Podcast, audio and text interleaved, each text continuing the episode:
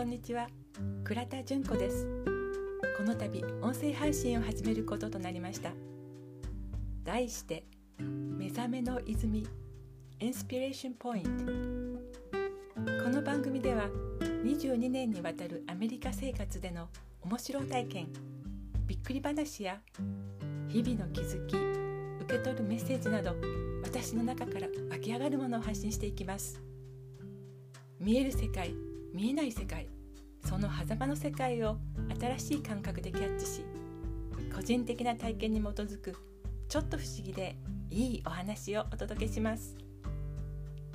どうぞよろしくお付き合いください。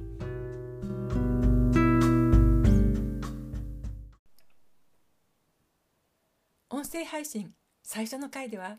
アンカーポッドキャストでのラジオ配信に至るまでの面白い展開についてお話しします。1ヶ月前までは自分がこんなこと始めるなんて全く考えもしてなかったんですが最近は本当に展開が早いですね。振り返ってみると夏至の前くらいからぐいぐい押されるように物事が動き始めました。そしてこの話すという流れはその辺りから始まったかもしれません。ある日2年ぶりくらいに友人に会って一緒にいろんなところへ行きました。滝を見に行ったり山に登ったり小川でタッチドローイングをしたりして楽しい時間を過ごしました。それで夕方になってもうそろそろ帰ろうかっていうことになり支度をして友人の車に乗り込むと「純子さん今から YouTube で対談やりましょう」って友人が言うんですよ。それも車の中でですよ。その友人は YouTuber だったんですね。えー、ちょっと待ってよと私が慌てている間に「じゃあ行きますよ」って言って録音ボタンを押して「はいこんにちは」って友人が始めちゃってるんです頭の中で私「えどうしよう!」っていう感じなんですが実際始まってみると突然スイッチが入って私喋るわ喋るわで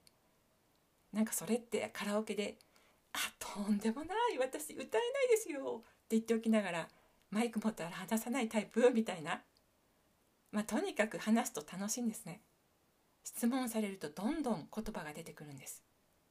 それから数日後に Facebook ライブでインタビューをしたいという連絡が入りました。私はその翌月にあるイベントでタッチドローイングのワークショップをファシリテートすることになっていたんですがその宣伝も兼ねてのインタビューでした。これも初体験だったんですが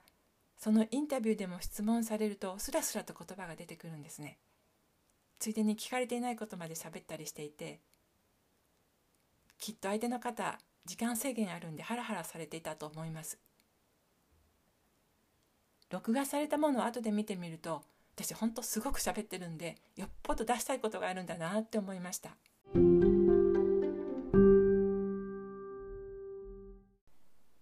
このように2つの初体験があってこの時点ですでに自分の中で新しい流れのエネルギーが動いていたと思います。その後 YouTube で自分のチャンネルを作って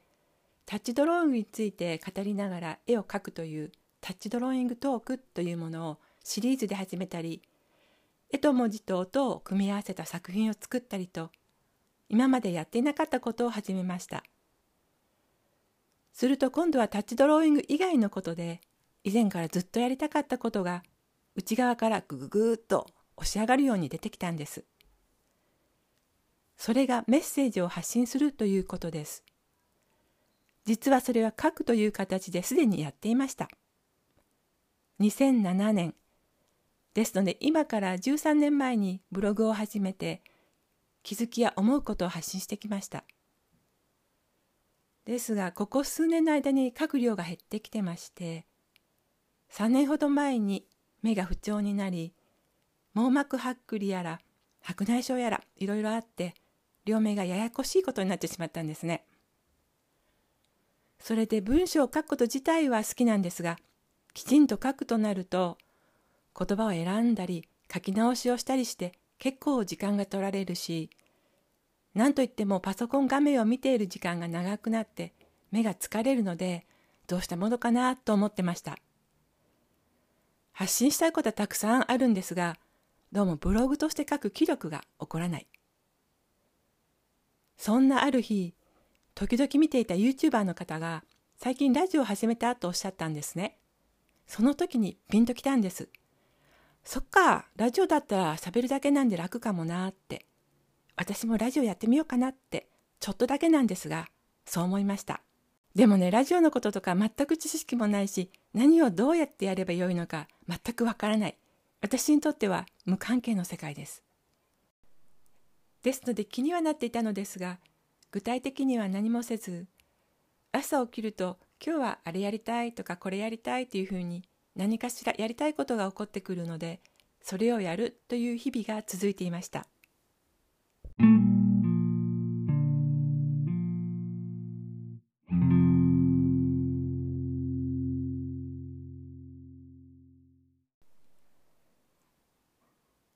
そしたら、ある朝方、夢を見ました。そこに古い友人が出てきたんです。その友人は数年に1回くらいの割合で突然夢に出てくるんですが、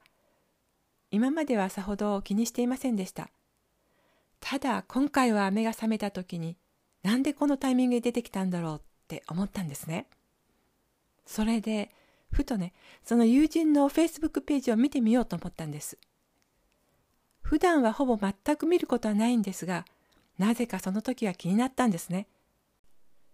ページを開けてみたら、猫ちゃんの画像が目に飛び込んできて、私猫が大好きなんで、見てみると、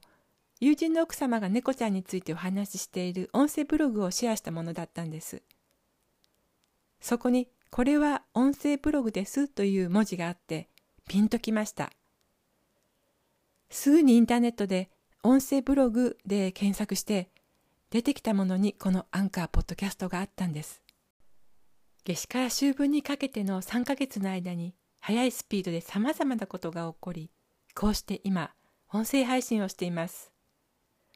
3ヶ月前には思ってもみなかったことです。この展開に自分でもびっくりしています。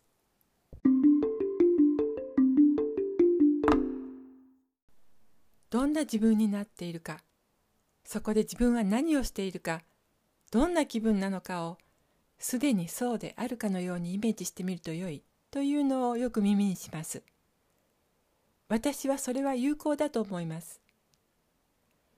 実は10年前に受けた講座で人生の木というテーマで自分の将来をイメージして絵と文字で表現したものがあるのですが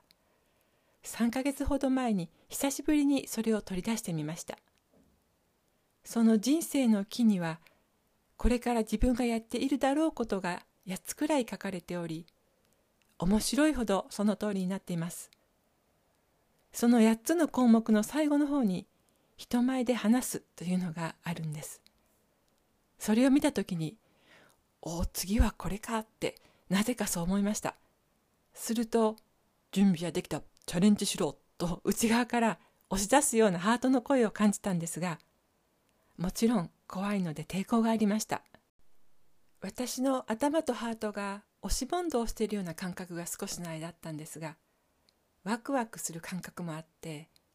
もちろんそのワクワクする方を優先させることにしました。そんな時こんな言葉が頭に浮かんだんです。それが何であれ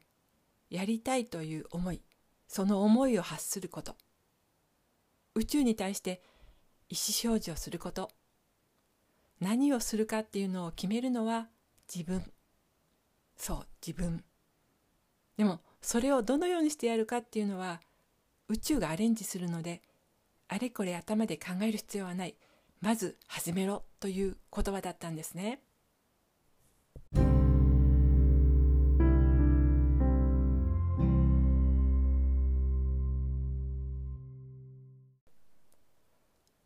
切なことは気負う必要は全くないんですが最初の小さな一歩その一歩を踏み出す行動に移すということです。何もしなければ動きません。何にも始まりません。振り返ると YouTuber の友人に会おうと連絡したのは自分だったし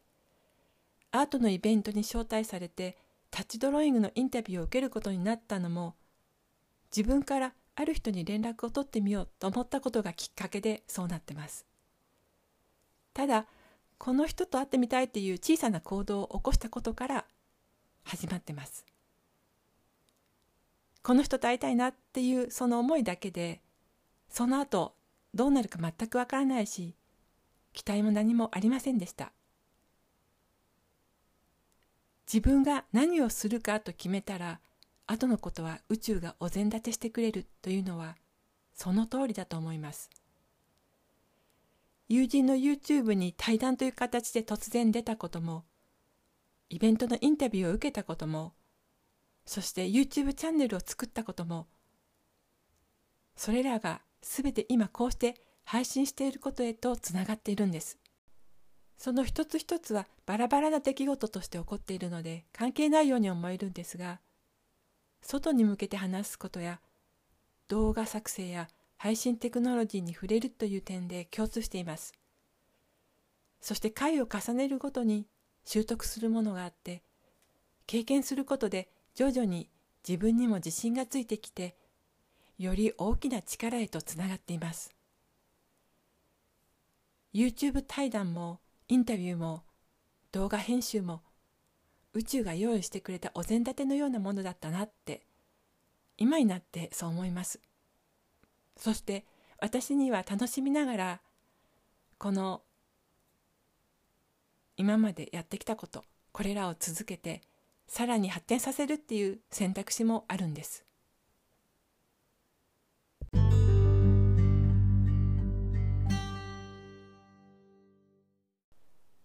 さらに目の前にやってきたチャンスは臆することなく掴むことが大切だっていうのをその時に学びました。例えばあの時友人との YouTube 対談を恥ずかしいから絶対にやらないって断っていたらそこで終わってしまってます。またある方への連絡を取るのが億劫でうんめんどくさいなって言ってやめていたらタッチドローイングのイベント参加にもつながっていなかったでしょうしもちろんイベント前のインタビューも存在しなかったでしょう。そのインタビューの動画は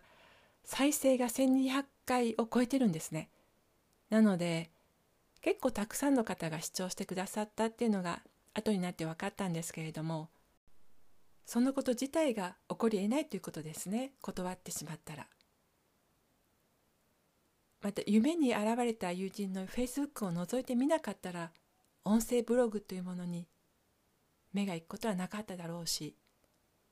このアンカーポッドキャスト音声配信にも行き着いていなかったかもしれません。どれも目の前にやってきたことを抵抗せずにまずちょっとやってみたということで次へと進んでいます。こんなふうに前に進むきっかけはきっと周りにたくさんあるのかもしれませんね。ただやらない選ばないっていうことになると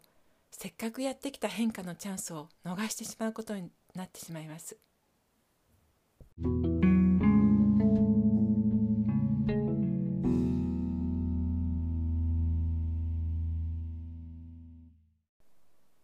何かのきっかけから始まって実行していくことで次々と展開していくっていうのは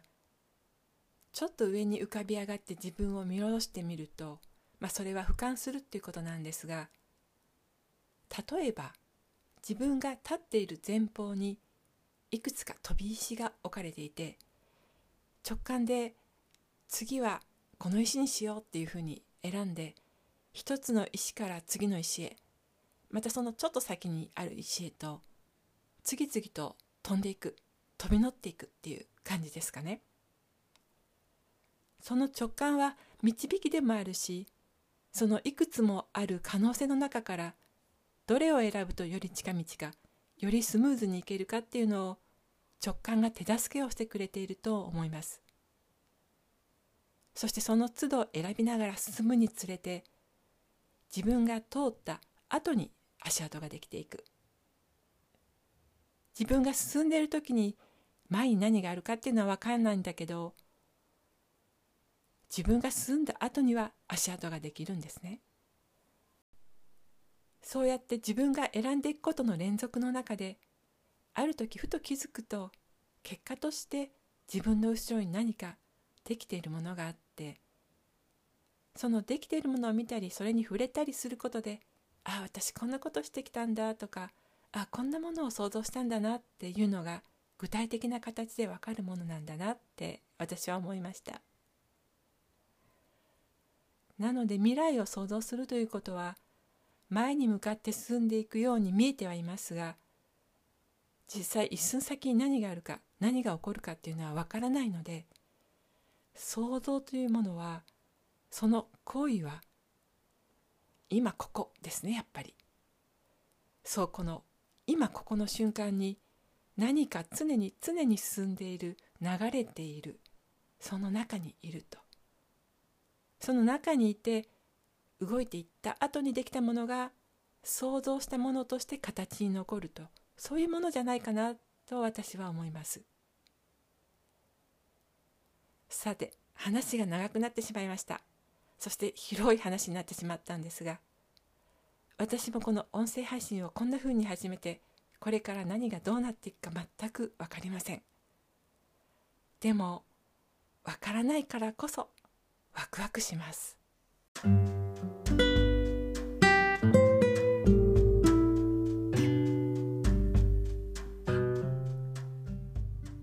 初回の今日は音声配信に至るまでの面白い展開。それを通して気づいたこと。宇宙に対して意思表示をして